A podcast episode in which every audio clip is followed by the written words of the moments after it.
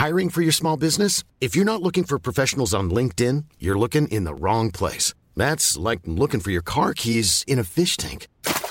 LinkedIn helps you hire professionals you can't find anywhere else, even those who aren't actively searching for a new job but might be open to the perfect role. In a given month, over 70% of LinkedIn users don't even visit other leading job sites. So start looking in the right place. With LinkedIn, you can hire professionals like a professional. Post your free job on linkedin.com slash people today.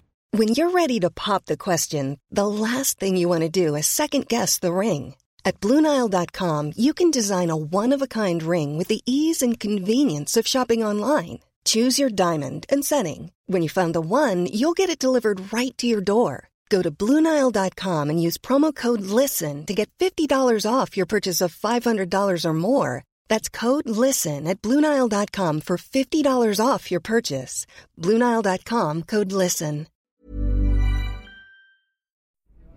Herzlich willkommen bei Pool Artists.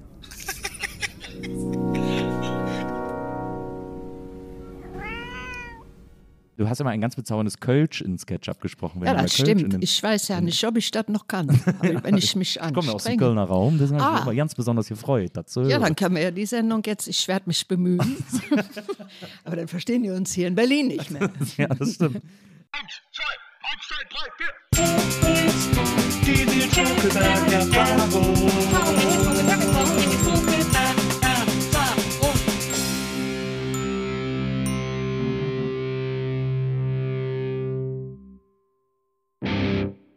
Hallo, liebe ZuhörerInnen der Nils Bokeberg-Erfahrung. Herzlich willkommen zu einer neuen Folge der NBE und heute bin ich extrem aufgeregt, denn ich habe einen Gast, die mich schon äh, begleitet, seit ich Fernsehen gucken darf, sozusagen.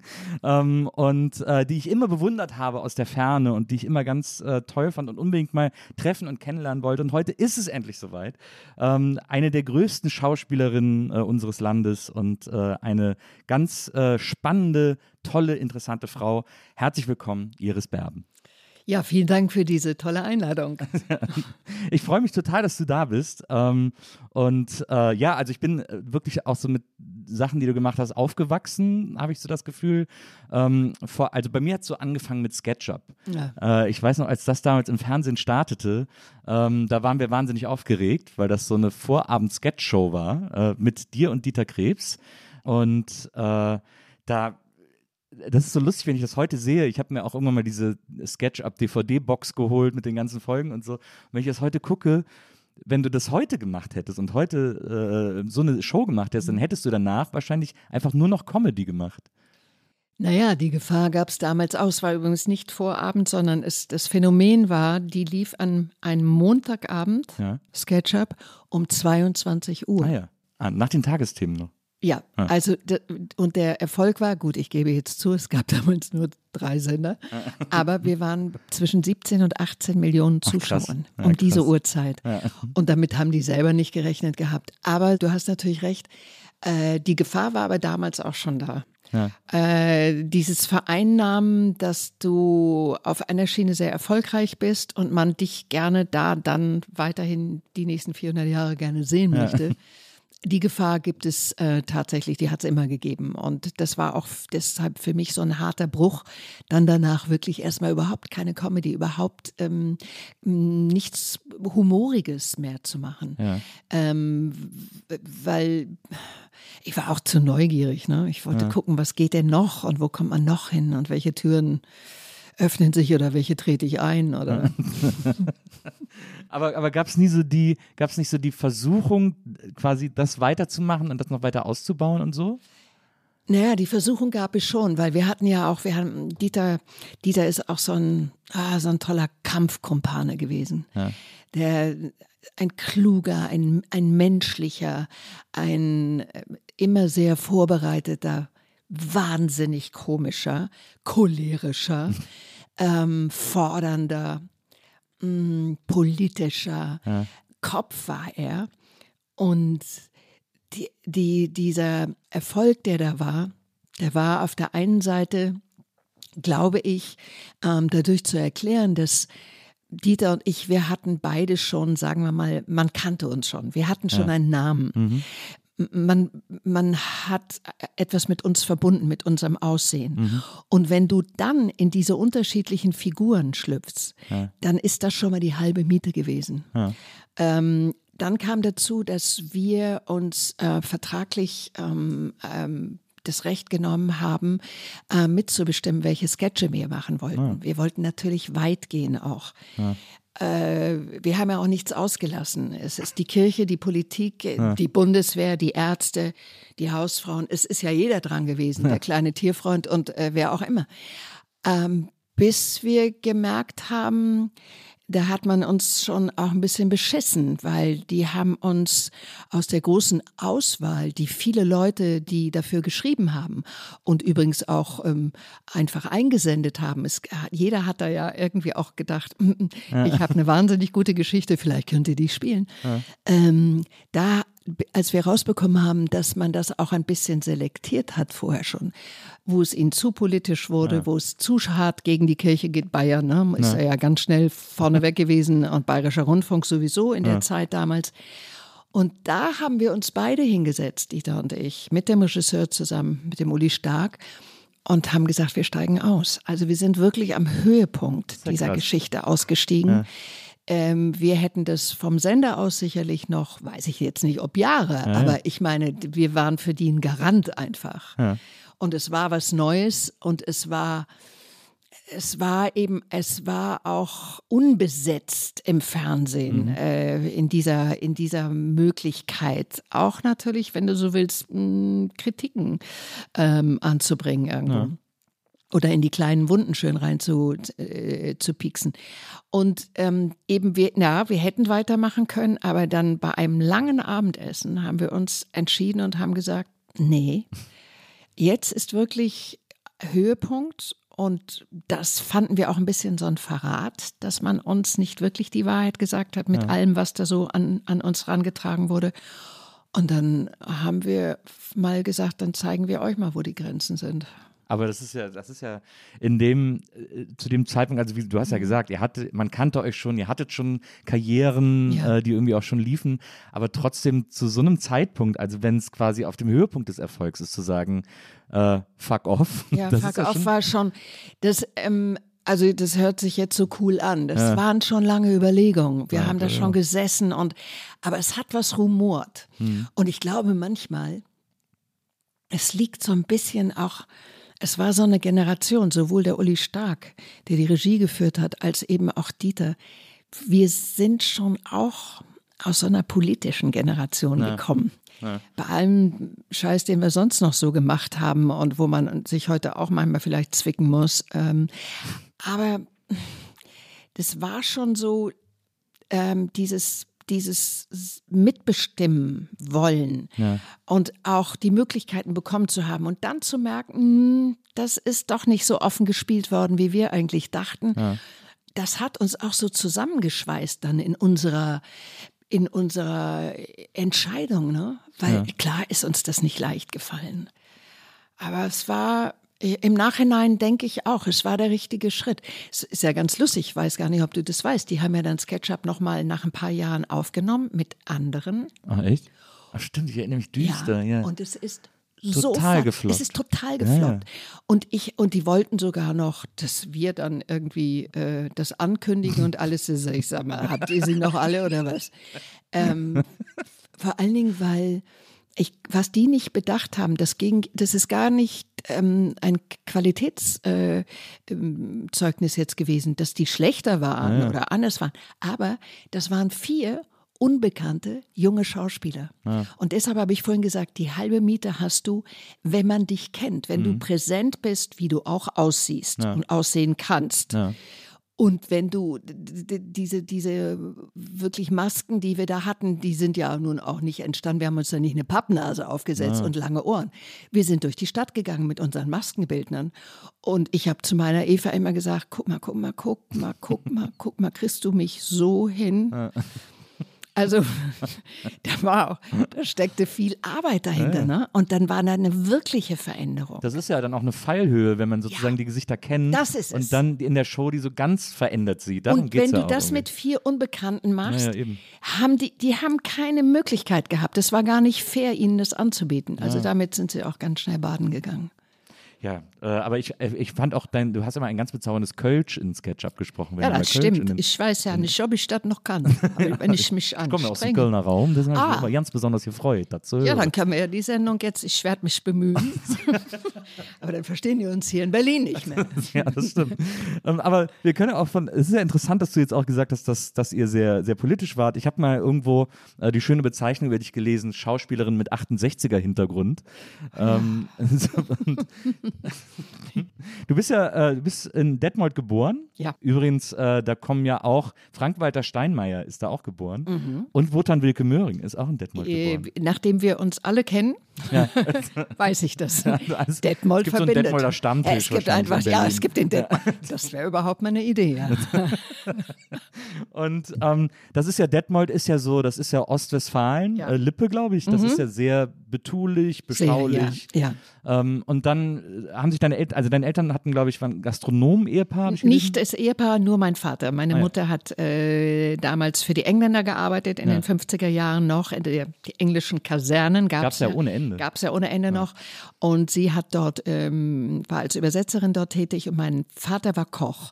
Und äh, fälschlicherweise, und ich lese es auch immer und in jedem Interview wird es, äh, wenn ich es nicht vorher in die Hände kriege, geschrieben, das Gastronomen-Ehepaar.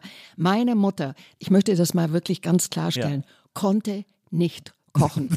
Und zwar gar nicht kochen. Quasi legend, konnte legendär nicht legendär kochen. nicht kochen. Und ich kann wirklich gut kochen. Ähm, daher weiß ich und darf, darf das beurteilen. Und ähm, meine Mutter war sehr glücklich, äh, äh, wenn ich für sie gekocht habe. Ja, okay. Aber als Kind, ich war ja eigentlich immer im Internat, also über einen Grießbrei äh, ist es wirklich nicht hinausgegangen. Insofern, nein, sie war keine Köchin. Na gut, gut, dass wir das mal geklärt das haben. Ist das ist auch mir ganz wichtig jetzt mal. Das war, glaube ich, eigentlich der Hauptgrund, warum ich hierher gekommen bin. Einfach Dinge, gut. Mal, Danke, einfach mal Dinge klarzustellen.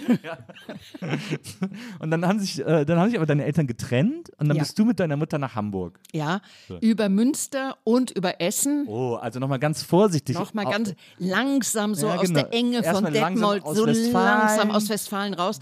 Dann Münster, dann Essen, Essen, weil meine Großeltern aus Essen waren und meine Mutter auch eine gebürtige Essenerin war. Und äh, aber dann in die Welt- und Großstadt Hamburg. Aber dann hast du ja da vielleicht so familiär so dieses, du hast ja so eine, du hast ja so eine, ja, wie nennt man das? So eine, ich finde dieses, diese, dieses Ruhrpottige, dieses, äh, was ja sowas Herzliches hat und gleichzeitig sowas, aber erzähl mir keinen Scheiß. Ja. Das ist ja sowas, was ich bei dir auch immer so, äh, auch so in Interviews mitkriege und, und, äh, und spüre und so. Dann hast du das vielleicht so ein bisschen von dem Teil der Familie abbekommen. Vielleicht. Es sind ja irgendwie sehr direkte Menschen Ja. da, ne? Ja, absolut. Ja, ja, ich habe auch, also ähm, äh, Ich liebe ja auch den- Smalltalk ist anstrengend oft, finde ich. Also lieber stimmt. zum Punkt kommen. Ne? Ich liebe auch den Humor im Ruhrpott. Ich auch, wahnsinnig. ich das, auch, Da ja. kann ich mich echt immer wegwerfen. ähm, und dann bist du äh, äh, nach Hamburg und du hast ja jetzt gerade schon erzählt, du warst ja dann viel in Internaten, Mhm. irgendwie so, äh, wo es jetzt auch schulkarrieremäßig halb gut lief. Ja, so könnte man das ausdrücken. Aber wenn, man, wenn man weiterhin noch eine Vorbildfunktion erfüllen soll, die man mir immer unterstellt, dass ich sie erfüllen soll. Ähm, es waren einige Schulen und auch schulische Leistungen, die nicht auf der Höhe der Zeit waren. Also aber auf der Höhe von gar keiner Zeit. Auf gar keiner Ja, Zeit. ja. Also weil ich habe mal, ich hab mal, irgendwo äh, gelesen- rausgeflogen halt. ich hab mal gelesen, du hattest eine 6 in Latein in der siebten Klasse. Ja, aber das, das kann ich erklären. Ich war wirklich, das hat ja einen Grund. Ich bin Ja. ja, nicht blöd. Ähm, aber ich war so ungeheuer verknallt in meinen Lateinlehrer und dachte einfach, dass das reicht. ich habe den wie Wieso eine ist da noch doofe niemand anders Nuss draufgekommen? immer so angehimmelt. Der sah wie Marc Aurel aus. So, Oh. weil Marc Aurel war nämlich auf unserem Lateinbuch und dann habe ich immer gedacht, oh mein Gott, er könnte es sein. Und ja, ich war dann 14 oder so und war, ähm, hat nicht gereicht. Also er hatte mich gar nicht auf dem Zettel und ähm, sechs. Weg. Das ja, ist aber, Klasse nochmal, ja, war langweilig, die Klasse nochmal zu machen. Ja. Zumal ich in der Volksschule eine Klasse übersprungen habe, wegen Überintelligenz. da gab es also niemanden, in den du verliebt warst. Nee, nee. Äh, ich habe mich, ähm, hat mir alles zu lange gedauert. Ja. Ich konnte auch nie still sitzen. Ja. Dieses sich melden müssen und warten, bis man dran ist, hat mich ja, ja aber ich kann das, ich kann das so nachvollziehen. Ich finde, wir haben auch wahnsinnig viel gemeinsam. Also bei mir, bei mir in der Schule war das ähnlich, äh, nur dass mich hat Schule einfach gar nicht interessiert. Ich fand das alles so, ich fand das so langweilig, was die ja. erzählt haben.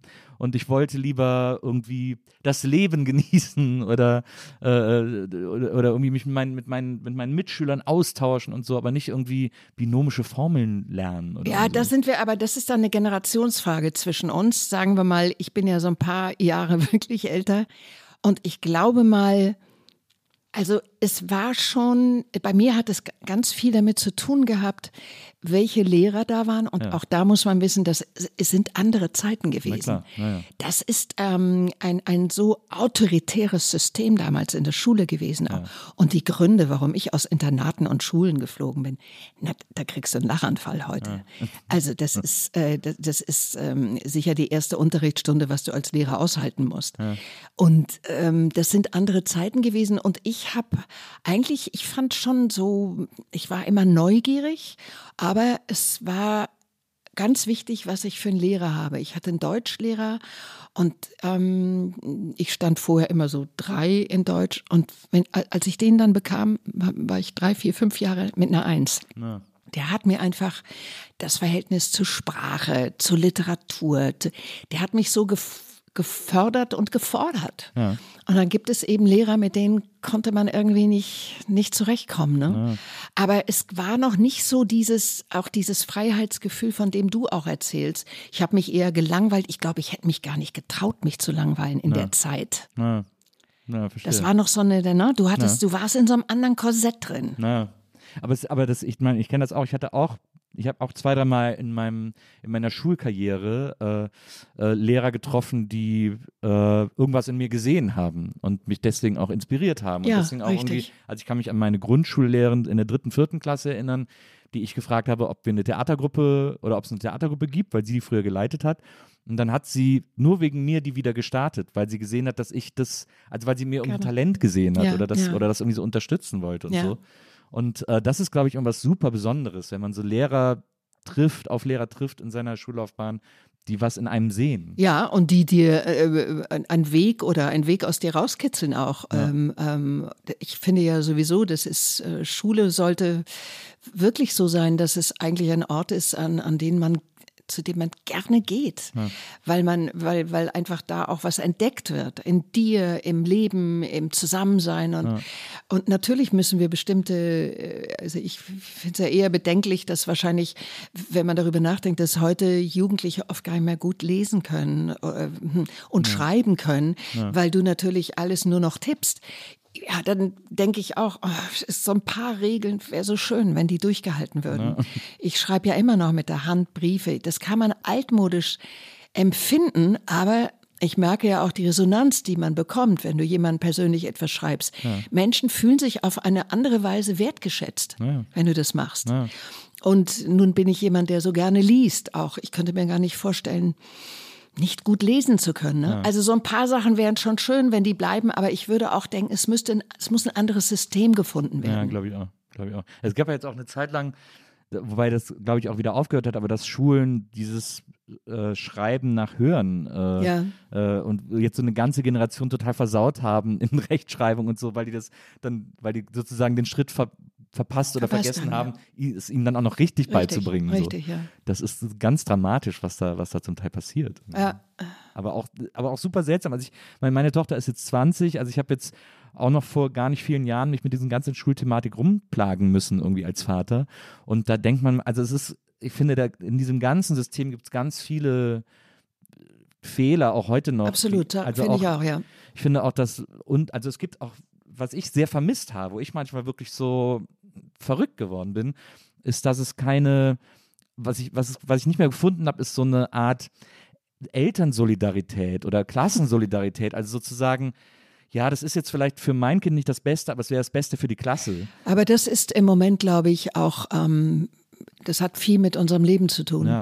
Auch diese, diese, diese, diese Arroganz der, des Egoismus, mhm. dass Leute eigentlich, ähm, also sie überfordern ihre Kinder, sie überfordern, was du auch sagst, aber auch die Eltern, weil sie wollen, dass eigentlich auf ihr Kind Rücksicht Na genommen klar. wird.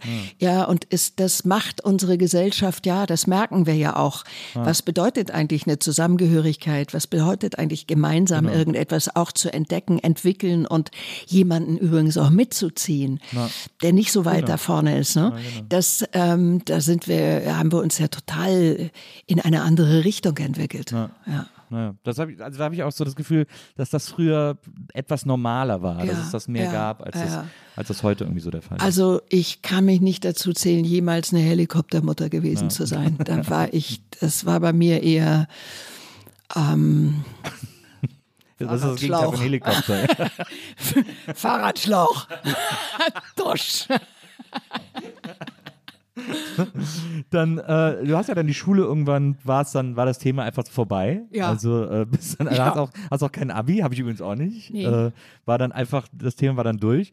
Ähm, und du warst dann sehr, äh, was heißt sehr, aber du warst dann schon eine Zeit lang äh, fasziniert und engagiert in, den, in dieser ganzen 68er, ja. deswegen auch dieser 68er-Hintergrund, in dieser ganzen 68er-Bewegung. Ja, aber die, das ist natürlich dadurch entstanden, dass ich ähm, die letzte Schule, in, in der ich war, also im Internat hat mich nicht mehr aufgenommen in Deutschland. Ja. Wenn du dreimal, so gab es irgendwelche Regeln, dreimal rausgeflogen bist, äh, ist, glaube ich, irgendwo gar kein Platz mehr für dich, außer äh, für schwer erziehbare Kinder. Ja. Aber das heißt heute ja auch alles anders.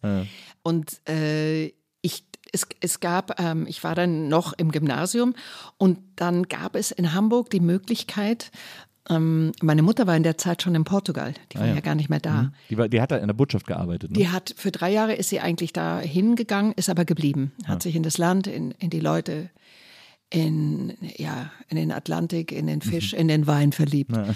Ich habe es dann äh, nachgemacht. Und da war eine, also ein Studentenwohnheim in Hamburg. Und da habe ich ich glaube für 80 D-Mark damals durfte ich ein Zimmer nehmen, obwohl ich eben keine, keine Studentin war, aber ja. ich durfte eben, war Ausnahmeregel von irgendwas. Ich weiß nicht einmal ganz genau, wie das entstanden ist, aber es hat da jemand geholfen. Und ähm, da war das Resultat eben, ich war mit Studenten zusammen plötzlich. Und ähm, das fand ich dann sehr viel aufregender. Ähm, und ein Teil von denen waren an der Kunsthochschule am Lerchenfeld in Hamburg.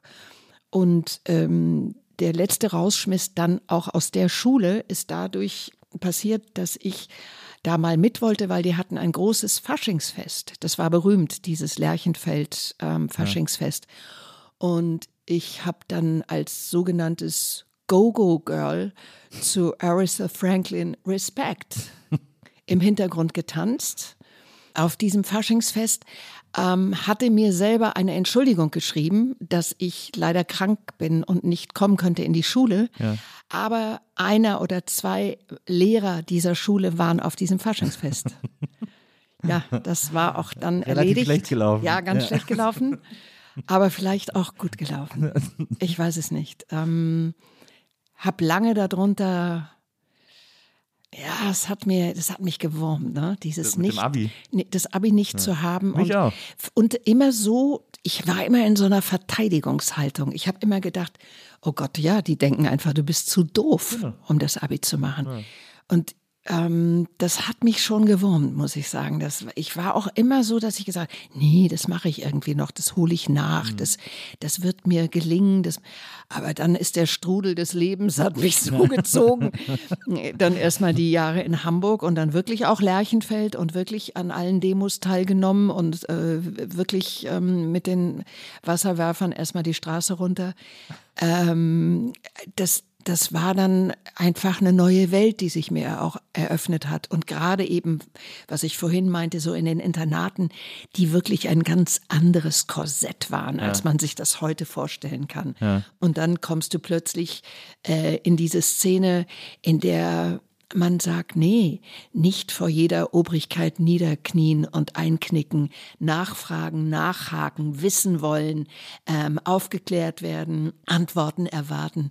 Ähm, das war neu für mich. Wir ja. durften keine Fragen stellen. Ja. Wir sollten gehorchen. Ja, und, und das war eine neue Welt, die sich mir eröffnet hat. Und dadurch ähm, kann ich auch heute sagen, war nicht das Schlechteste, was mir passiert ist, weil hat mich sicherlich für meine, naja, für meine Haltung oder für mein, meine Lebenssuche und für die Lebensmelodie, die ich haben wollte, ja.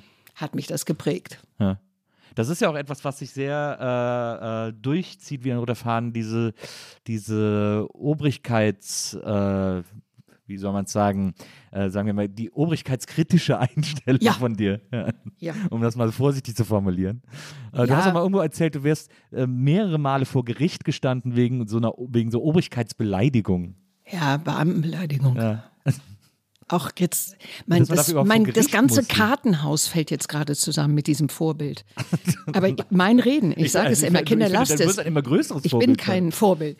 Ja, Beamtenbeleidigung und Fahren ohne Führerschein und all diese ganzen Nummern. Ja. Ähm, Prüfung machen fand ich auch irgendwie immer also letztlich habe ich Schiss davor gehabt, dass ich die Prüfung nicht bestehe. Ja. Und dann habe ich gedacht, dann mach sie gar nicht erst, weil eigentlich, eigentlich du kannst es dir ja auch anders, äh, ne? learning by doing ja. und learning by seeing und Learning by Zuhören und äh, mitmachen. hat ganz gut geklappt.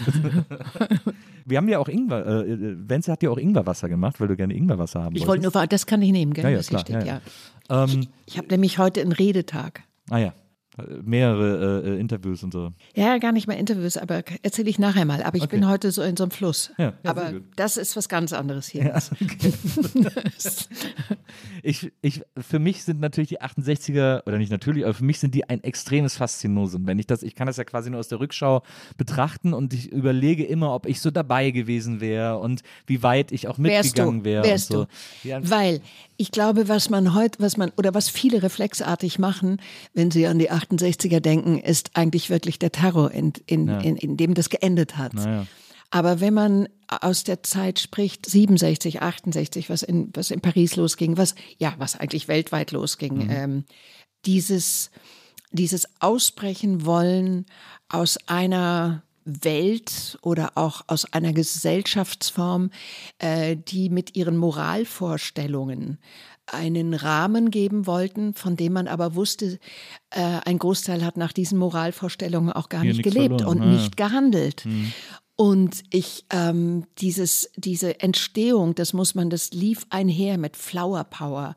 Dieses dieser Traum, eine bessere Welt haben zu wollen. Mhm. Äh, wir sind Nachkriegskinder. Mhm. Also man weiß eben einfach, man ist in einem, in den 50er Jahren bin ich groß geworden. Das ist ein anderes Großwerden. Du, die Großeltern, die aus der Zeit erzählt haben, du, selbst die, die Straßen, wie sie waren, selbst mhm. die, die, das ist ja nicht eine, eine, eine Welt, die schon fertig war hinter uns. Ja. Also diese, diese 50er Jahre, natürlich war der Aufbruch da und der Wiederaufbau. Und es ging aber nur darum.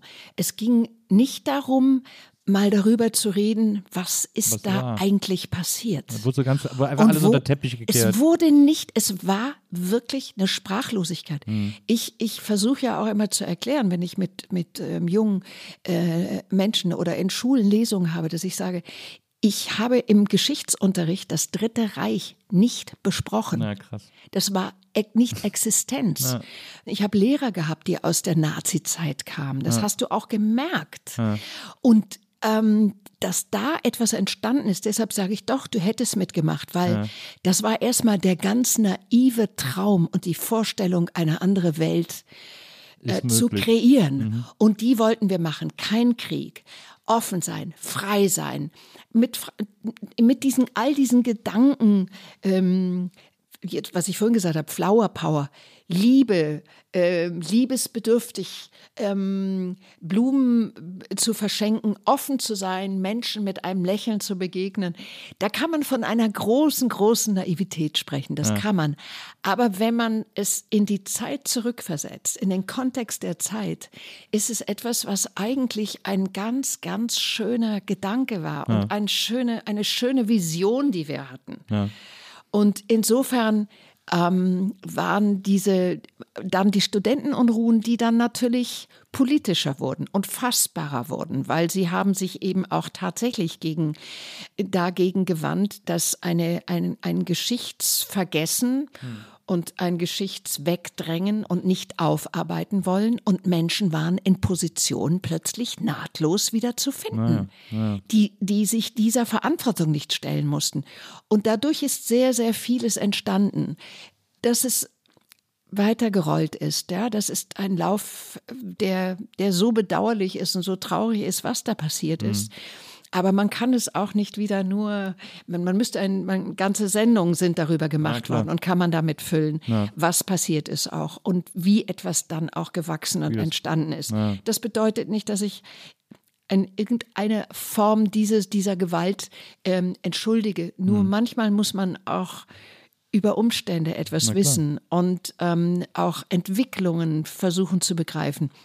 Und deshalb würde ich immer sagen, du hättest mitgemacht, weil die Idee zu sagen, wir wollen es besser machen, finde ja. ich, ist ein, ist ein guter Ansatz. Ja, absolut. Da war ja quasi, ich meine, dadurch, dass du in Hamburg warst, das war ja, Hamburg und Berlin waren ja mhm. eigentlich so die zwei Städte, richtig. in denen äh, quasi die am aufgeladensten ja, waren, äh, auch von Seiten der Studenten und so. Naja, wir hatten in, in Hamburg war es Springer, also es war genau. die Springer das und war der Spiegel wirklich, quasi als der und große Spiegel Gegenspieler. als der Gegenspieler. Ja. Ne? Also da hattest du die, die Medien, die, die, natürlich noch nicht in der, sagen wir mal, auch in dieser, in dieser Vielfalt und in dieser Macht, wie es jetzt war, aber ja. es waren diese mächtigen ja. Player, die da waren. Nicht? Ja. Und die Feindbilder, die man eben hatte. Ja. Berlin und Hamburg waren sicherlich die, die Städte, die sich zuerst auch organisiert hatten dann mhm. über die Studenten. Ja, also ich, äh, es ist wirklich, ich finde das immer eine, äh, eine extrem aufregende Zeit. Äh, ich finde das immer ganz spannend, mir das alles anzuhören ja, und darüber ja. zu lesen und zu und Dokumentationen zu sehen und so. Naja, ich finde, ich finde auch zum Beispiel die, die, die, die Demokratie, die wir leben heute, die wir eisern verteidigen müssen schon ja, wieder. Allerdings. Darüber hätte ich mich, ich hätte nicht geträumt, dass dieser Satz mal fallen müsste, dass man die Demokratie nochmal verteidigen muss. Aber sie ist ein ein Teil, wie diese Demokratie auch gelebt und entstanden ist, ist auch aus dieser Zeit. Das ja, ist absolut. eben einfach auch, ähm, ist, daraus ist auch etwas entstanden. Deshalb hat, sage ich immer, natürlich ist das auch Teil, wie ich heute bin, wie ich mhm. empfinde, wie ich agiere und agieren möchte oder wie ich etwas äh, benenne oder verurteile oder ja. ja. Jetzt ist von da aus quasi äh, äh, dein, äh, auch deine erste Berührung mit Film äh, zustande gekommen in, ja. in dieser Zeit. Ähm, weil du an, äh, weil du bei Kurzfilmen mitgespielt hast. Ja, ich habe in einer schwulen WG gelebt. Ja. Das war für mich die, der sicherste 67, Hort. in der schwulen WG. Ja, der sicherste Hort, äh, den man als Mädchen haben konnte, ja, oder? Aber es ist natürlich, aber 67 war ja sogar noch, das war, da gab es noch Paragraph. Da gab es den äh, Paragraph 175. Genau. Ja, den gab es da noch. Aber Kunsthochschule, also die waren ja immer schon weiter. Ja. Und ähm, das waren äh, zwei junge Männer, die zusammen lebten. Da bin ich dann auch mit eingezogen. Und ähm, eigentlich, weil ich ja eben auch gar kein Zimmer mehr hatte und nichts mehr hatte, wo ich noch hin konnte. Und die habe ich auf der Kunsthochschule kennengelernt und die haben so experimentelle Filme gemacht. Jetzt war das natürlich auch die Zeit Andy Warhol in Amerika, der anfing irgendwie äh, sieben Stunden eine schlafende Frau zu filmen. Oh, das wollten wir auch machen. Also ich schlafe auch in einem Video, glaube ich, 40 Minuten.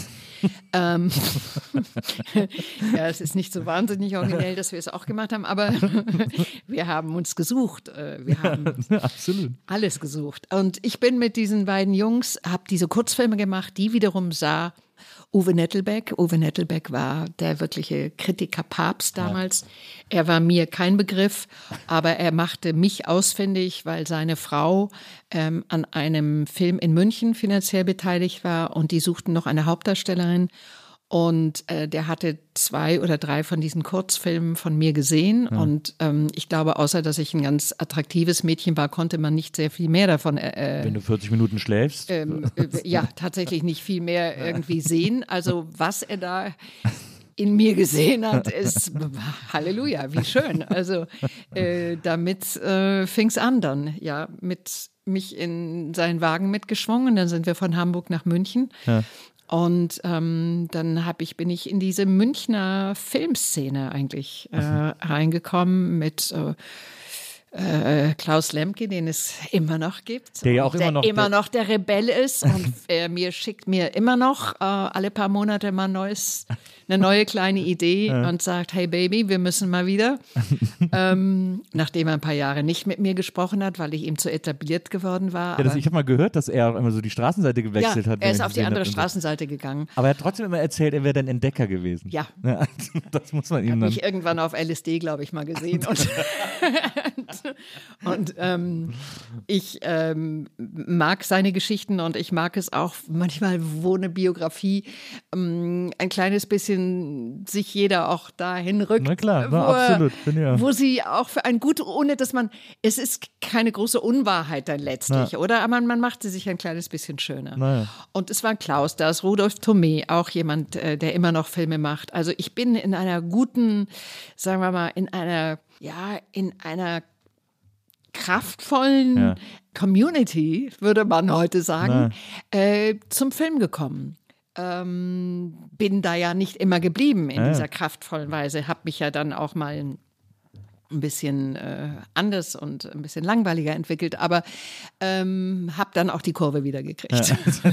ich finde auch nicht unbedingt langweilig, aber es ist so, das muss ja eine wahnsinnig aufregende Zeit äh, in, in, in der Branche, also in dem oder in dem Medium-Film ja. gewesen sein. Ja. Zu der Zeit in München, das müsste ja dann auch, da hat ja dann auch irgendwann Fassbinder auch angefangen. Äh Fassbinder, wir haben, wir haben immer geflippert. Fassbinder kenne ich. Also es gab, ja, es gab in der Türkenstraße in München gab es einen kleinen Laden, der hieß Bungalow und außer einer einer Musicbox und einem Flipper standen nur ein paar Stühle und man konnte auch nur im Stehen irgendwie seine Getränke nehmen. Aber es war der absolute Hotspot von allen Filmern und allen, die irgendwas mit mit Veränderung und ja. Film und äh, Umsetzen können. Was können wir machen? Wo können wir die Leute ärgern? Wie können wir sie ärgern? Ja. Ähm, das hat da stattgefunden. Und ich kenne eben Fassbinder aus der ganz alten Zeit, auch als er dann später das Antitheater gemacht hat, eben was er übernommen hat. Aber ja. wir haben uns da immer alle zum Flippern, weil Flippern konnte ich ganz gut. Habe ich in Hamburg gelernt, auf der Reeperbahn.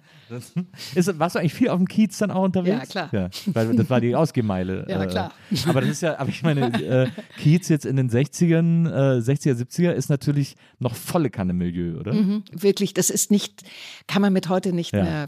Also ich, ich will das auch jetzt nicht sagen was war, will ich das verteidigen? Na klar, ja, ja. will ich meine Zeit verteidigen. Ja, aber es war wirklich ähm, äh, ist eine andere Welt. Ja. ja, aber eine, äh, in der kleine Iris mit großen Augen einfach ähm, durchgeführt wurde und ähm, ich kannte dann ein paar Jungs und die hatten irgendwie immer das Gefühl, auf mich aufpassen zu müssen. Ja. Ich habe eher so ein so einen Schutzinstinkt bei den Jungs ähm, ausgelöst. ausgelöst. Ja.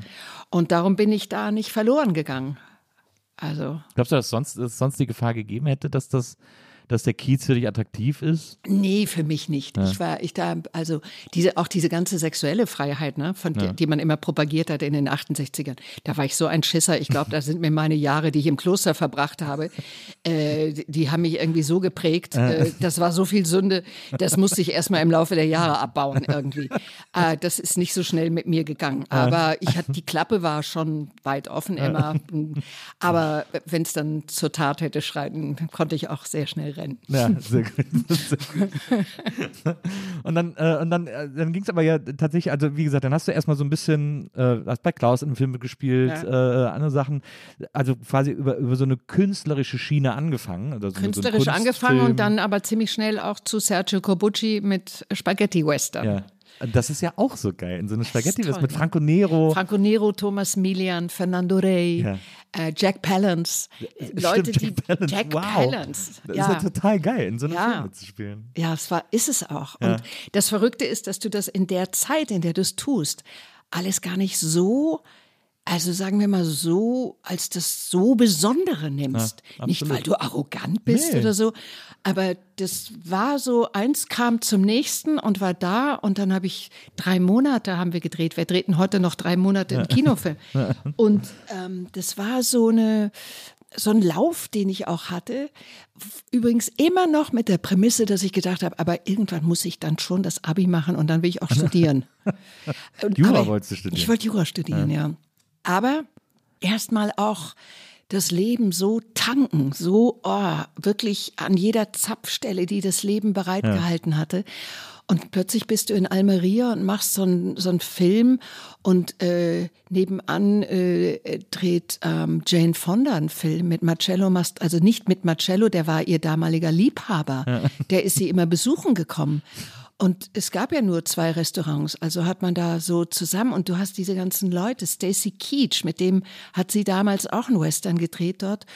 Und und Mastroianni kam immer um um sie am Wochenende zu besuchen. Und aber ich glaube, das hat sich dann irgendwie durch Stacy Keach auch dann erledigt gehabt, die Besuche irgendwann von Mastroianni, aber es war so, man war da mittendrin, Ja. fand das natürlich klasse, aber war auch jetzt nicht so beeindruckt, wie es heute ist, wenn du es In erzählst. der Rückschau, ja, genau.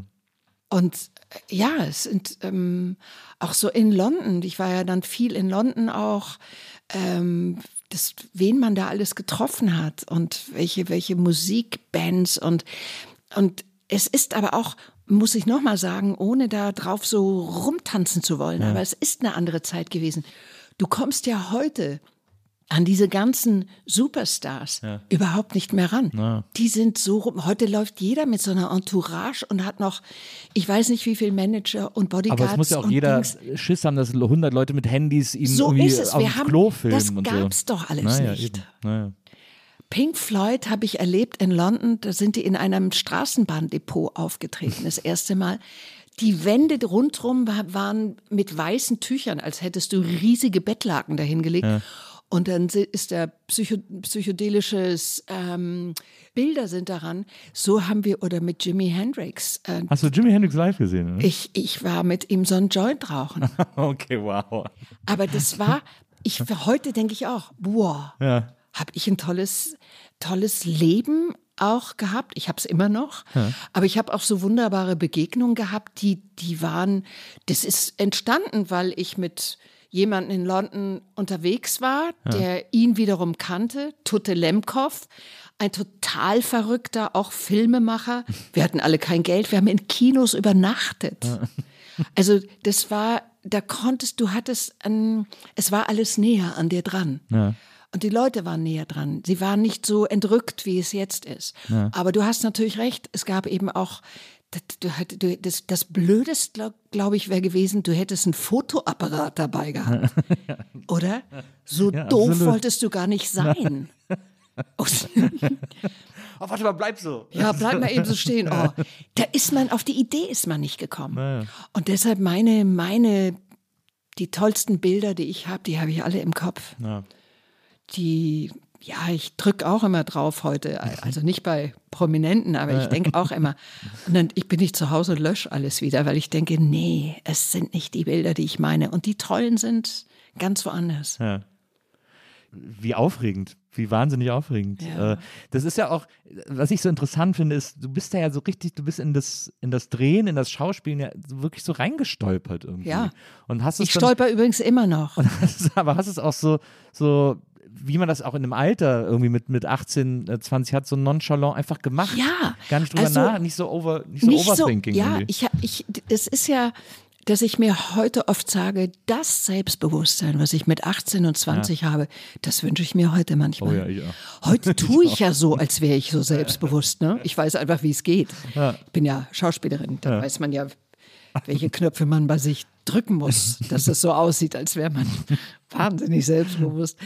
Aber das war eben, man war so, du sagst es, man ist reingestolpert, auch reingestolpert in das Leben. Und das ist gut so gewesen auch. Also du bist schon auch nicht nur gestolpert, du bist schon auch auf die Fresse gefallen Ja, irgendwann klar. mal. Ne?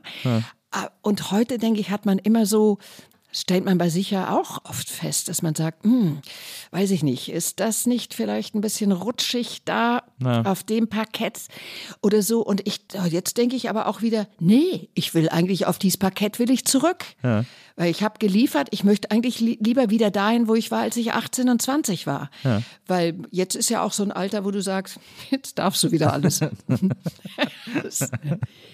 und, und, und es stimmt schon, man ist da so, aber mit dem, ich stolper heute noch, das meine ich tatsächlich so. Ich habe so einen Respekt vor meinem Beruf und ich habe so einen Respekt davor. Ich fange jetzt im September neuen Film auch wieder an.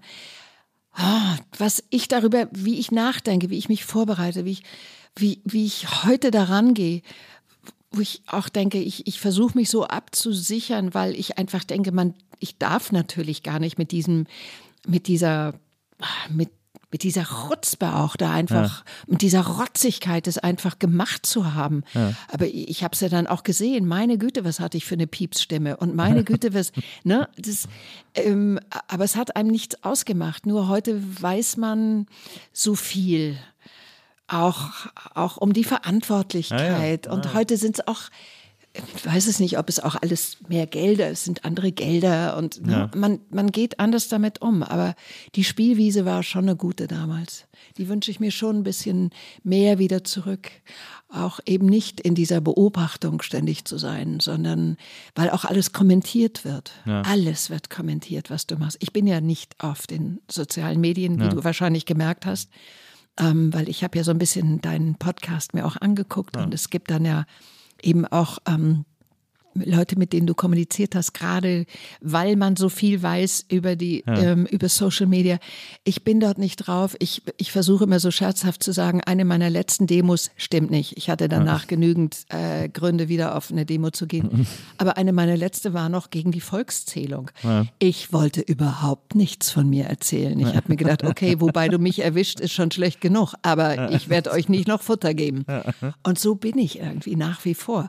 Ich weiß allerdings auch heute, wenn du heute anfängst, ähm, diesen Beruf, ich glaube, du kannst es gar nicht mehr ohne machen. Ich glaube ja. Ich glaube, es ist eine, hat ja eine ganz andere, hat einen ganz anderen Stellenwert bekommen. Und ich verteufel das nicht. Das geht nicht darum, das zu verteufeln. Ja. Ich finde ja, dass es auch sehr viel Gutes hat. Was kann man sich da organisieren? Was kann man da alles erreichen auch? Ja. Wie kann man sich da kurzschließen? Was kann man auch alles dadurch lernen? Nur, sagen wir mal, diese für mich selber so in der Form es zu benutzen, für mich so privat. Ich denke immer, ich müsse es mal machen für die beruflichen Sachen. Ich habe dann auch immer so Projekte, wo ich dann, wo die sagen, ah, könnte man mal da ein bisschen mehr Werbung, weil das ja. ist wieder sehr schwer. Und dann denke ich, ah, dafür müsste man es mal machen, aber ich habe es immer noch nicht hingekriegt. Ja.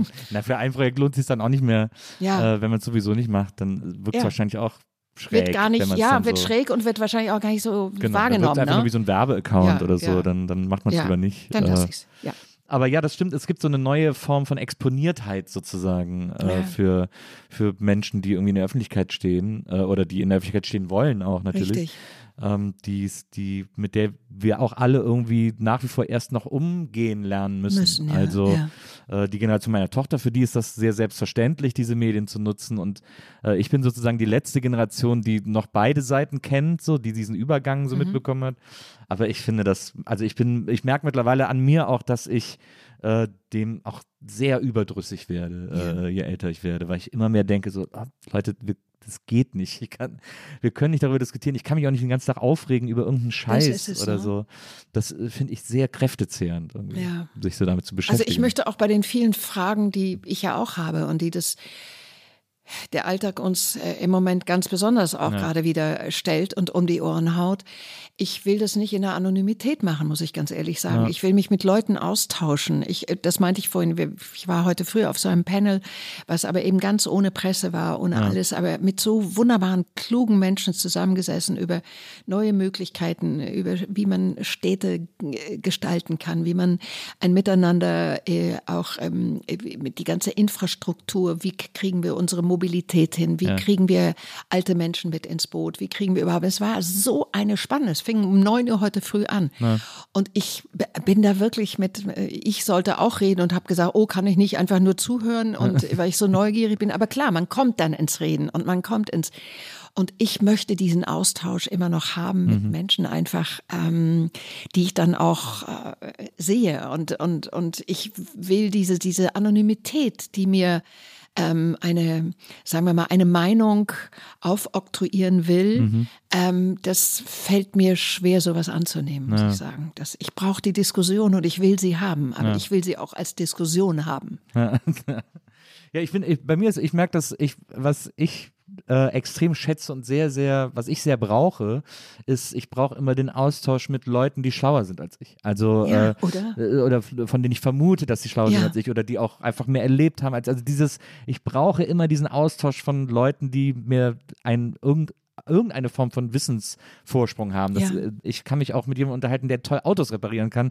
weil ich davon gar keine Ahnung habe. Da bin ich einfach ein Idiot. Dann, aber da bin ich, da sind wir uns sehr, sehr ähnlich. Ja, und das finde, es ist aber dieser Austausch mit, mit Leuten, die ein, die irgendein Wissen haben, das ich nicht habe, ist im Zweifel immer absolut ja inspirierend und erhellend. Das, das habe ich ja dieses Glück habe ich ja bei durch die Filme. Ja. Ich komme ja oft ähm, dadurch ähm, mit Menschen zusammen, die, die da würde ich einfach nie, da gäbe es keine Berührungspunkte. Ja. Und wie gut äh, ich die auf die meisten, auf die ich äh, getroffen bin, ähm, lassen sich auf Gespräche ein. Die kannst du fragen ja. und dann ähm, lernst du über über über über so viele unterschiedliche Mosaiksteine, die unser Leben überhaupt hier zum Laufen bringen. Ja. Das ist so spannend, finde ich. Ja. Also da denke ich auch immer, was für ein toller Beruf, allein wenn man ein neugieriger Mensch ist, ja. äh, was man alles erfragen kann da, weil man wirklich in Ecken kommt, wo du. also ich erinnere mich bei Rosa Roth, als wir gedreht haben, gerade da haben wir ja Berlin wirklich so nach dem Mauerfall wirklich ausge wirklich so äh, ausgequetscht ja. an auch an Örtlichkeiten und allem, was, was es neu zu entdecken gab und ja. auf welche Menschen man getroffen ist, auf welche ähm, Biografien man getroffen ist. Hochspannend sowas. Ja. Das ist ganz toll. Toller Beruf. Ich, ich find's, ich find einfach, Den ich habe. Ja, das stimmt, das stimmt. Ich finde es einfach super, Sachen zu erfahren, von, von denen ich nichts nichts verstehe mhm. und nichts weiß. Das finde ich einfach. Ich habe mal in der Kneipe, kann ich mich erinnern, in München äh, bin ich ausgegangen mit Freunden und dann habe ich am Tresen jemanden kennengelernt, der war Vertreter für Atomuhren. Das, der hat mich, der ist mich den Abend nicht mehr losgeworden, weil ich das, ja, das einfach alles ich. wissen wollte. Ja. Und äh, wahrscheinlich auch einer der langweiligsten Berufe. Ich habe gesagt, je, jedes, also Atome haben ja immer die Länder für diese exakte Uhrzeit. habe ich gesagt, hat doch jedes Land. Was ist, wieso bist du denn dafür noch Vertreter und so? Und der musste mir einfach alles erzählen und so. Ich fand sowas finde ich einfach, solche Begegnungen finde ich einfach ja. toll. Aber ich finde, das Spannendste ist doch, dass man Fragen stellen kann. Na. Naja, wenn man sehr jung ist, ist man ja immer so ein bisschen gehemmt, weil man denkt, wenn man Fragen stellt, glauben die, man weiß nichts. Genau. Und man will ja eigentlich alles wissen. Wenn genau. man 18 ist, ja. ruled man die Welt und weiß sowieso, wie alles geht. Und das finde ich auch so, das ist einfach schön, das wieder zu entdecken in, in den ganzen letzten Jahren, wo ich mir gedacht habe, ist das toll, Fragen zu stellen. Ja. Dass man einfach sagen kann, oh, erklär mir, kenne ich gar nicht, weiß ich gar nicht, wie das geht. Ja. Aber das ist, glaube ich, etwas, äh, das ist jetzt, ich, ich, ich also ich, das ist jetzt sehr weit hergeholt, was ich jetzt, die Theorie, die ich jetzt in den Raum stelle. Aber ähm, ich kann mir vorstellen, dass das auch äh, daher kommt, dass wir beide, weil das ist nämlich ein Gefühl, das ich damals auch hatte, ähm, dass wir beide Schulabbrecher sind. Äh, weil als ich die Schule abgebrochen habe, hatte ich die ganze Zeit, also ich hatte danach wirklich Panik, dumm zu sein. Ich hatte die Panik, äh, irgendwo als nicht schlau genug wahrgenommen zu werden und nicht irgendwie sozusagen intellektuell mithalten zu können in Gesprächen mhm. mit Leuten und so weiter und so fort. Und habe deswegen ab da wirklich aktiv angefangen, alles zu lesen, was ich konnte, alles an Informationen, egal wie sinnlos sie war. äh, aber ich habe immer gedacht, ja, ich, ich, muss, darf diesen Wissensrückstand äh, nicht haben und muss mir muss das irgendwie zu einem Vorstand. Ja, aber das mag, das mag ja sein. Also da sind, haben wir ja beide gesagt auch, das war für mich auch ein Wahnsinnsdefizit, dass ja. ich dachte, oh, ich gehöre nicht dazu. Ja. Ja, das ist, äh, das finde ich, finde ich äh, äh Jetzt warst du in, äh, in München, hast, wie gesagt, warst du ein bisschen in dieser, in dieser Kunstsache äh, äh drin und hast dann, äh, und dann bist du von da aus in so, in so nach dem Spaghetti-Western-Dreh äh, irgendwie quasi in kommerzielleren Gefilden gelandet ja. und auch so in, in im öffentlich-rechtlichen Fernsehen. Und, und, das war sowieso der Bruch mit Kino dann, weil ja. damals galt wirklich noch, wenn man Fernsehen macht, ist man fürs Kino tot. Fürs Kino tot. Ja, stimmt. Heute kommst du ins Kino, wenn du vorher genügend Fernsehen gemacht hast, damit man weiß, wer, wer es ist. Äh, so drehen sich Zeiten und das war auch immer, also das fand man, äh, das war, das war im Grunde ein bisschen so wie auch Theater und Kino war. Es gab ja immer eigentlich so eine Schere dazwischen, nicht? Und ja. ähm, eine Form von Arroganz auch, äh, wie jeder seins verteidigt hat. Äh, ja. Oder wo man eben nicht dazugehören durfte. Auch das finde ich wunderbar, dass da heute nochmal eine ganz andere Offenheit ist, dass man einfach, den, der, der Respekt ist ein anderer jetzt, der da ist, oder die ja. Akzeptanz ist auch eine andere. Aber ja, ich war dann ähm, Fernsehen und äh, ja, das war, es war die Goldenburgs und äh, SketchUp. Das waren diese zwei himmlische Töchter. Zwei himmlische Töchter ja. damals. Äh, Michael Pfleger, der das adaptiert hatte aus dem amerikanischen Fernsehen. Das war wieder eine ganz neue Art, Comedy zu machen, auch in Deutschland. Und hm, ich bin mal mit einem, worüber ich mich sehr gefreut habe, mit dem Grimme-Preis äh, ausgezeichnet worden, eigentlich dafür, dass ich immer an an den Schaltstellen oder an den nicht Schaltstellen, sondern immer bei den Erneuerungen, ja. die es auch im Fernsehen gab, ja. neue Formate, immer beteiligt war. Ja. und ich hatte mir da nie Gedanken darüber gemacht, aber es war tatsächlich so. Also es waren immer neue Formate, die ausprobiert wurden und ähm, die eben auch erfolgreich waren und die und andere Türen dann wieder geöffnet haben. Ja. Und die, äh, die Guldenburgs, das war ja äh, die große äh, Dynastien. Ja, Dallas, Reihe. die Antwort auf Dallas. Ja, ja absolut. Klar. Ja, wirklich, war wirklich so gedacht, ne? Ja, es war so gedacht. Ja. Und da gab es ja drei Staffeln, glaube ich, oder? Es gab drei Staffeln, äh, äh, 13 Folgen. Ja. Und man, ich habe das ja auch erst später, ich wollte eigentlich nach der ersten aussteigen. Dann habe ich bei der zweiten habe ich auch randaliert und wollte raus, weil ich hatte dann auch genug getrunken. Ich war ja ewig besoffen in diesen äh, Dingern und ich ähm, hatte nicht mehr viel mich zu entwickeln. Ähm, ähm, und äh, mein Mann hatte mich ja auch ständig geschlagen und ähm, jetzt war auch gar keine Stelle mehr, wo man noch hinhauen konnte. Also es war wirklich alles, was man zeigen konnte, haben wir gezeigt. Und nein, aber ähm, ich hatte ja, ich habe mir gedacht, gut, war dabei, wollte dann raus. Was ich aber dann erst verstanden habe, war, dass du musstest dreimal 13 Folgen haben, um international zu verkaufen. Ja, das ist ja anders heute. Heute ja. haben wir die wunderbaren Streamings. Absolut. Äh, da kannst du auch einen Fünfteiler nehmen oder einen Vierteiler oder eben äh, 200 äh, ja. Folgen von Walking Dead oder was du willst. Ähm, und damals musstest du diese Anzahl haben, denn die Goldenbooks sind, ich glaube, in knapp 40 Länder verkauft worden. Ach, krass. Ja. Das war früher es war, ganz viel so, ne? Diese, ja. Auch so diese ganze der alte in Italien der alte und sowas. Derek und alles ja, ist in Japan und überall gelaufen. ähm, ja, also das waren das war äh, einfach eine Rechenaufgabe ja. und äh, ich hatte eben auch das Gefühl, eigentlich ist es auserzählt. Hm. Und dann war es eine kommerzielle Überlegung, das zu machen, die sich aber auch ausgezahlt hat, muss, ich, muss ich sagen. Auch für dich. Also Sie hat sich auch für mich ausgezahlt und ähm, ist, ist, hat schon hat schon auch dazu beigetragen, nochmal so im, im, im Umfeld, äh, im europäischen Umfeld nochmal wahrgenommen zu werden. Ja. Hast du denn, also äh, ich habe mal, äh, ich habe mal in einem Interview von dir gelesen, dass du, dass es mal eine Zeit gab, wo du auch tatsächlich so Ambitionen hattest und überlegt hast, irgendwie nach Hollywood zu gehen oder oder ob du es nach Hollywood schaffen kannst oder versuchen sollst Ach, oder so. Ich, das war eigentlich nicht ich, das war viel eher, ist, ist, ist, sind es so die, eigentlich sind es deine Agenten, die auch damals noch, sagen wir mal, glaube ich, auch noch eine ganz andere Aufgabe hatten, die sehr persönlich war ja. und die ähm, speziell nach ähm, dem ich mit Corbucci gedreht hatte und Corbucci auch gesagt hat, komm nach Rom, mach internationale ja. Filme und dann überlegt man sich das natürlich. Aber dann, ich bin dann bei allem, wo ich gerne eigentlich abhebe und in der Luft fliege, bin ich dann schon auch so, so bodennah, dass ich mir gedacht habe, also ähm, das, was ich hier erreicht habe und erreichen, was heißt erreichen? Ich wollte nichts erreichen. Ja. Das ist, hört sich jetzt so an. Ich ja, wollte nichts erreichen, ja, aber weißt du, ich wollte, ich hatte Lust, Filme zu machen und ich wollte mit aufregenden Leuten arbeiten und ich wollte weiterkommen und mich weiter. Und ich hätte immer gedacht, ich fange irgendwo ganz neu an und müsste, glaube ich, käme nicht dahin, wo ich hier hinkommen könnte, an Unterschiedlichkeit zu ja. spielen. Ich glaube, ich wäre viel schneller dort in einer. Ein Typecast. In, äh, Typecasting ja. wäre es gewesen. Ne? Ja. Und ich habe hier die Möglichkeit gehabt und die hat sich mir ja auch und sie zeigt sich mir immer noch. Und ich finde das bemerkenswert, weil ich bin jetzt über 70 und mhm. ich komme noch aus der Zeit, wo man wusste, mit 40 ist Film und Fernsehen. Vorbei. Hm. Naja. Da bist du zwar noch dabei, aber du bist nicht mehr vorneweg. Ja. Es wird nicht mehr deine Geschichte erzählt. Ja. Und das hat sich verändert. Ja, äh, die Filme, die ich mache, in, auch in den letzten Jahren, das sind die Geschichten der Figuren, hm. die ich darstelle. Hm. Und dafür haben wir schon damals gekämpft. Wir sind auch immer noch nicht da, wo wir hinwollen. Aber wir sind schon große Schritte weitergegangen.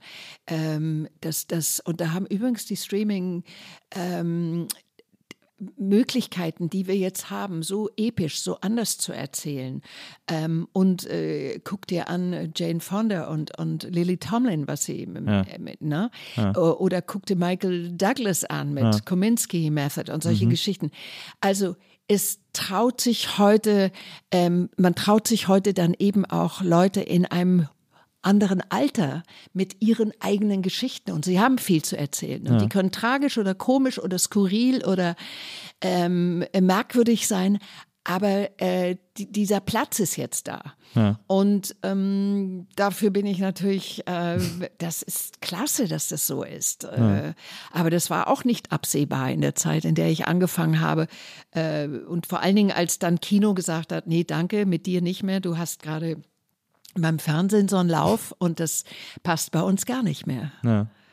Aber das ist, äh, das ist ja eigentlich, das ist ja eigentlich das wirklich, äh, oder das ist ja das, das ist ja wirklich das Bemerkenswerte, dass du sozusagen alle innovativen Phasen äh, im deutschen Film aktiv als Schauspielerin miterlebt hast. Also gerade diese 60er, diesen Umbruch äh, des deutschen Kinos, äh, dann irgendwie diese, diese 80er in diesem, wo das Fernsehen plötzlich groß wurde und so ja. explodiert ist als Medium äh, äh und dann äh, über die 90er bis jetzt hin zu den Streamingdiensten äh, ja. und ihren und wieder dieser ganz neuen Form des Erzählens, die überall stattfindet ja. irgendwie. Das ist ja als Schauspielerin also quasi nicht nur als, Schaus gewesen. als Schauspieler natürlich beruflich, aber eben auch als Leben, ne? was man alles miterlebt, wie sich die Dinge verändern und ähm, ich, ich habe Lust und ich merke natürlich sowieso, wir sind in einer extremen Veränderung in jeder Hinsicht. Ja.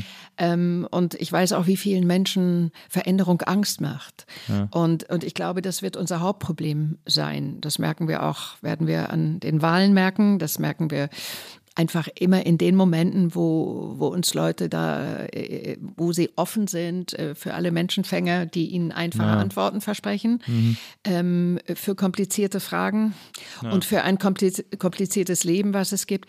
Und ich glaube, da müssen wir, da müssten wir Wege finden, wie, wie, wie ziehen wir Menschen mit, die Angst vor der Globalisierung haben, vor der Digitalisierung haben, vor jeder Veränderung haben. Und man kann es vielen Menschen nicht übel nehmen. Mhm. Sie, es hat sie nie jemand an die Hand genommen. Klar. Und, und vielleicht sind sie von, von, von ihrer von ihrem Wesen her nicht Menschen, die ähm, die Veränderung lieben. Ich bin ja. jemand, ich bin neugierig. Ich will ja. wissen, wie es weitergeht. Wie werden wir damit fertig? Wie, ja. was kann man alles denken? Ich, die Bücher von Yuval Harari, ich, ich bin ein Fan davon. Äh, ja. 21 äh, Lektionen fürs 21. Jahrhundert oder Homo Deus. Was sind das für Bücher, wenn man ja. da über die Zukunft nachdenkt? Ne? Aber ich glaube, da haben wir eine fette Aufgabe zu machen, Menschen davon zu überzeugen, dass das auch bereichernd sein kann oder eigentlich nur bereichernd ist. Aber es bedeutet auch, sich zu verabschieden von Liebgewonnenem. Ne? Ja, das stimmt. Jetzt, äh, du bist ja immer noch wahnsinnig äh, viel beschäftigt. Du äh, drehst äh, ohne Pause äh, die unterschiedlichsten äh, Formate, Serien, Filme und so weiter und so fort.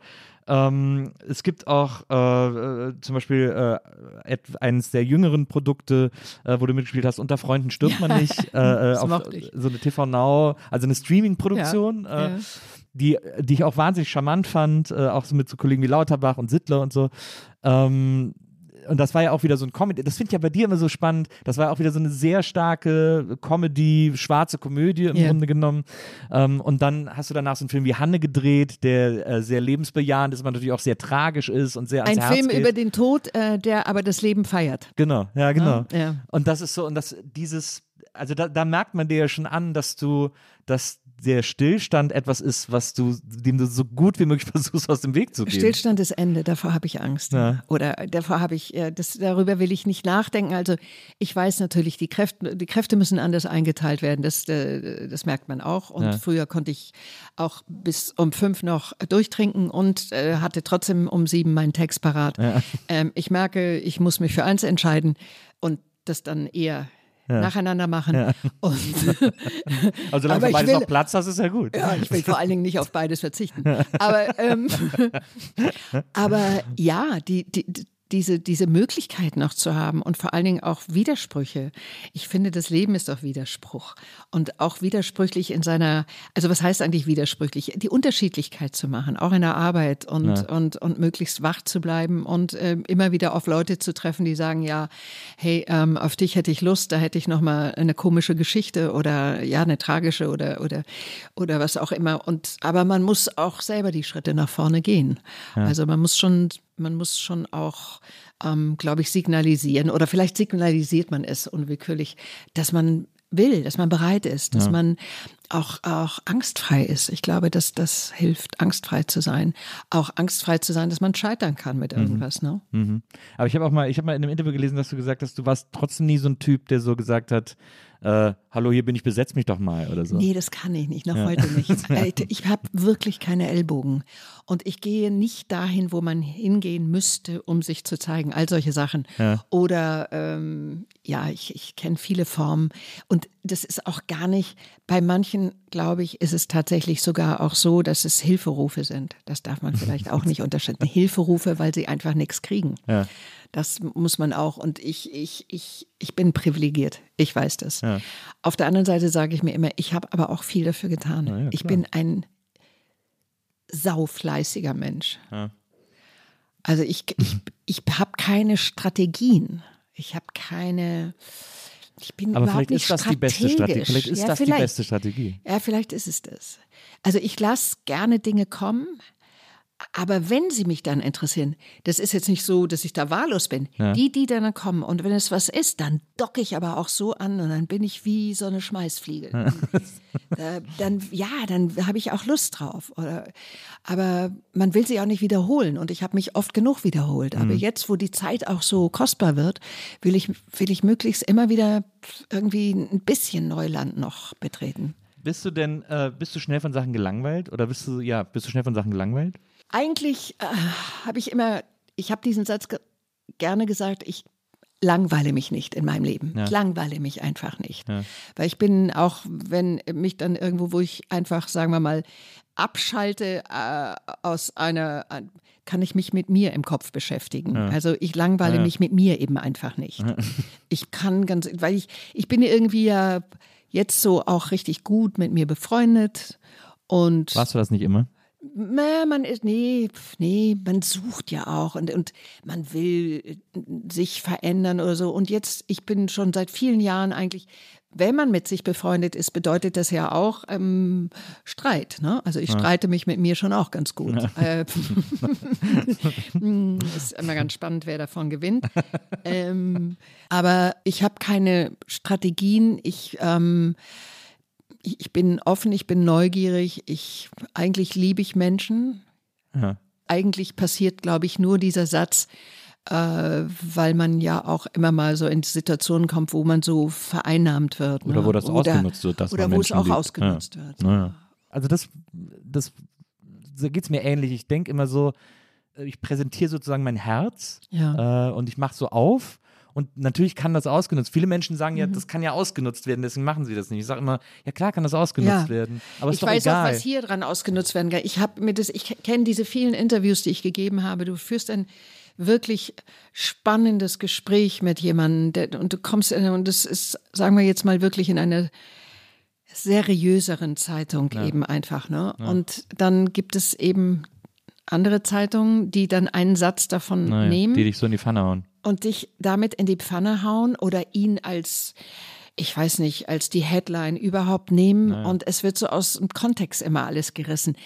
Das weiß ich, dass das passieren. Das weiß ich auch, dass das bei diesem pa äh, Gespräch passieren kann. Es äh, manchmal bin ich vorsichtiger. Heute merke ich, dass ich überhaupt nicht vorsichtig bin. Ja.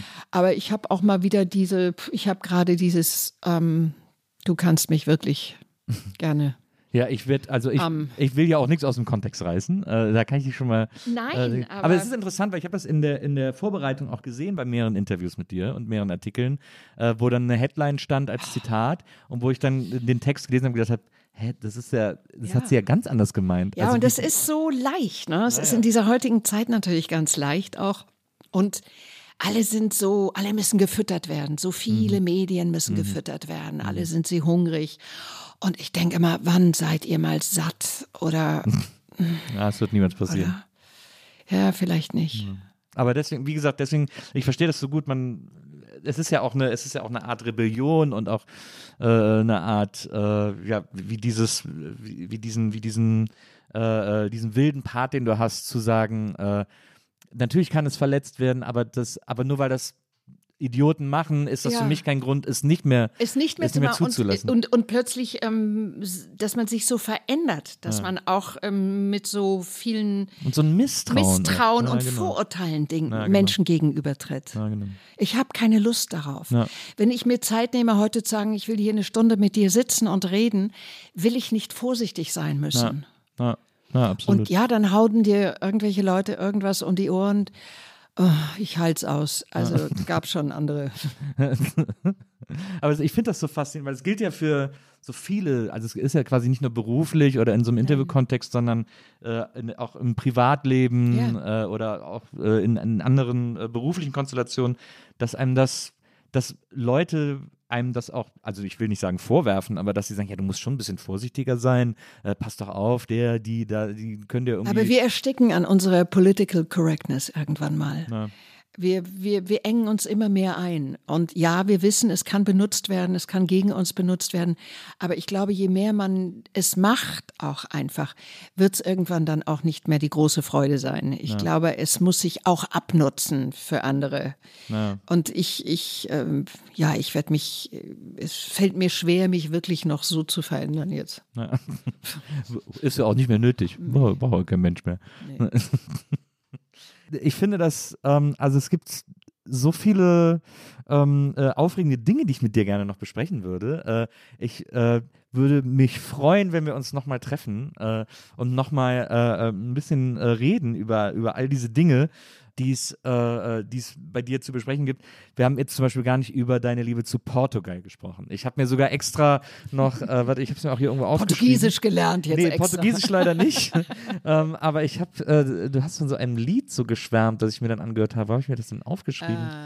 Uh, ähm, Marisa sie, glaube ich. Schuva. Genau. Marisa, ja. ja. Schuva heißt Regen auf ah, ja. Portugiesisch. Dann passt es ja heute sogar. Es passt heute, ja. Ja, ja. Mhm. ähm, ja das ist ein, äh, die, die Marisa hat so was Tolles geschafft, weil die, die Fados in Portugal, das ist ja auch so, äh, ja, old school, würde man heute neudeutsch dazu sagen.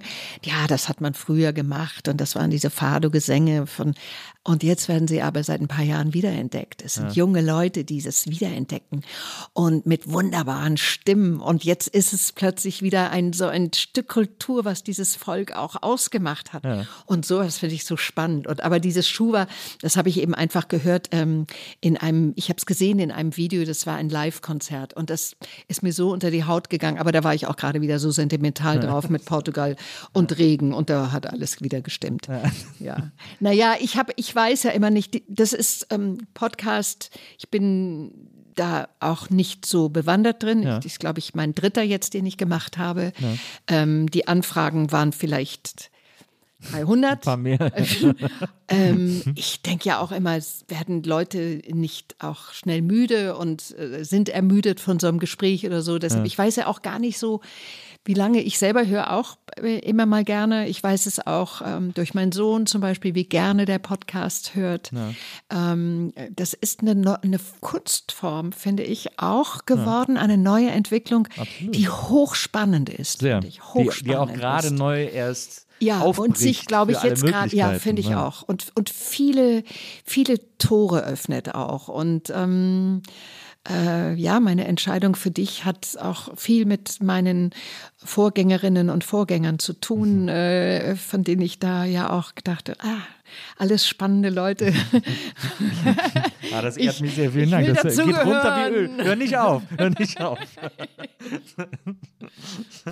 Ja, äh, das ist, äh, ich finde das, also wie gesagt, ich finde das höchst spannend. Äh, ich äh, habe wirklich äh, jetzt aus jedem Satz von dir äh, das Gefühl, wieder ein kleines Stückchen schlauer geworden zu sein. Ach, wie schön. Ähm, deswegen vielen, vielen Dank, dass du, dass du zu mir gekommen bist und dass du, dass du das hier mitgemacht hast. Ähm, das ist nicht selbstverständlich, deswegen freue ich mich sehr, sehr, sehr darüber. Es war für mich auch eine Freude und wie gesagt, für mich ist es ein Blind Date gewesen, ja. auf jemanden zu treffen, auch wenn man versucht, ein paar Sachen zu googeln. Es ist was anderes. Du stehst jemandem persönlich gegenüber und ja, du hast gute Vibrations ja, äh, und äh, lockst aus einem wahrscheinlich wirklich alles heraus. Deshalb ist viel besser, wir machen jetzt hier Schluss, weil sonst würde ich alles erzählen. Ich muss und aber eine, ich muss eine Frage, eine letzte Frage habe ich mir noch aufgehoben. Unbedingt. Was ich unbedingt wissen will. Äh, und da, äh, und da muss ich jetzt wirklich all meinen Charme einsetzen, um dir das, um dir das zu entlocken. Aber äh, wie fühlt es sich an, LSD zu nehmen? Ach, das. Ähm. Du bist enttäuscht von der Frage, habe ich das Gefühl? Nee, gar nicht. ähm, ich habe in dieser Sekunde ist bei mir schon wieder Political Correctness rein, ja. einfach in den, in den Kopf reingeschossen, weil ich gedacht habe, kann auch sagen, macht ich, es nicht nach. Macht es ja. nicht nach. Aber das muss man ja als erstes sagen. Oder wenn, sollte man es wirklich nur in ärztlicher Begleitung. Das gibt es ja mit, es gibt ja mittlerweile in so ärztlicher Retreats, Begleitung, ja. Wo man, man so kann es mit ärztlicher Begleitung machen. Ähm, also die Reisen, die ich gemacht habe, und es waren einige, mhm. da waren manche erweiternd und sicherlich hochspannend, aber es gab auch wirklich erschreckende und ja. schmerzhafte. Ähm, also es ist wirklich eine Reise, auf die man sich begibt, die etwas mit dir macht, was aber natürlich in dir vorhanden ist. Ja. Und tatsächlich war es eine andere Zeit. Darum werde ich jetzt, ich kriege gerade einen staatstragenden Ton, auch wenn ich darüber das ist, weil rede. Du mit, weil du aus dem gleichen Ort kommst wie Frank-Walter Steinmeier. Genau, ja. wir können das beide sehr gut. ich will damit einfach nur sagen, ich weiß auch um die Gefährlichkeit, deshalb will ich das hier nicht äh, lockerlässig äh, ja. äh, runternudeln und sagen, äh, war super geile Nummer. ja, war klasse, war auch schmerzhaft, war erschreckend, war alles auch. Und ich, ich, würde es nicht äh, jemanden alleine ja. raten. Ja, Mache, wenn, wenn sollte man es tatsächlich mit einem Arzt machen. Es wird ja auch in der Psychologie äh, damit gearbeitet. Mhm. Aber es hat dich äh, um ein paar Erfahrungen reicher gemacht. Ja. Sehr diplomatische äh, äh, Formulierung dessen. Ähm, Liebe Iris, vielen, vielen Dank, dass du hier gewesen bist. Äh, ich wünsche dir nur das Allerbeste. Äh, und wie gesagt, ich hoffe, dass wir uns bald hier nochmal wiedersehen und noch ein bisschen weiter äh, quatschen können. Ja, gerne. Wenn die Zuhörer nicht äh, abschalten, dann. Na, aber auf ähm, gar keinen Fall. Dann machen wir Folge 2. Ja, sehr gut. sehr gut. Ähm, vielen Dank an Wenzel, der heute unser Producer war. Und äh, liebe ZuhörerInnen, bis zum nächsten Mal hier bei den Nils Bokeberg Erfahrungen. Macht's gut, bis dann. Tschüss.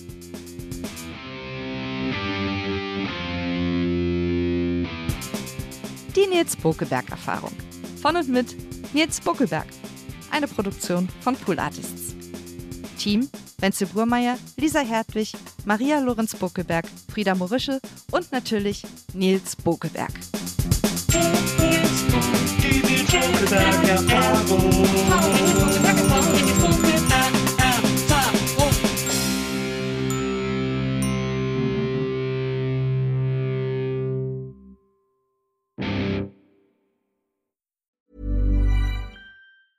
Mom deserves the best, and there's no better place to shop for Mother's Day than Whole Foods Market. They're your destination for unbeatable savings, from premium gifts to show-stopping flowers and irresistible desserts. Start by saving 33% with Prime on all body care and candles. Then get a 15-stem bunch of tulips for just $9.99 each with Prime. Round out Mom's menu with festive rosé, irresistible berry chantilly cake, and more special treats. Come celebrate Mother's Day at Whole Foods Market. Even when we're on a budget, we still deserve nice things. Quince is a place to scoop up stunning high-end goods for 50 to 80% less than similar brands. They have buttery soft cashmere sweaters starting at $50, luxurious Italian leather bags, and so much more. Plus, Quince only works with factories that use safe, ethical, and responsible manufacturing. Get the high-end goods you'll love without the high price tag with Quince. Go to quince.com/style for free shipping and 365-day returns.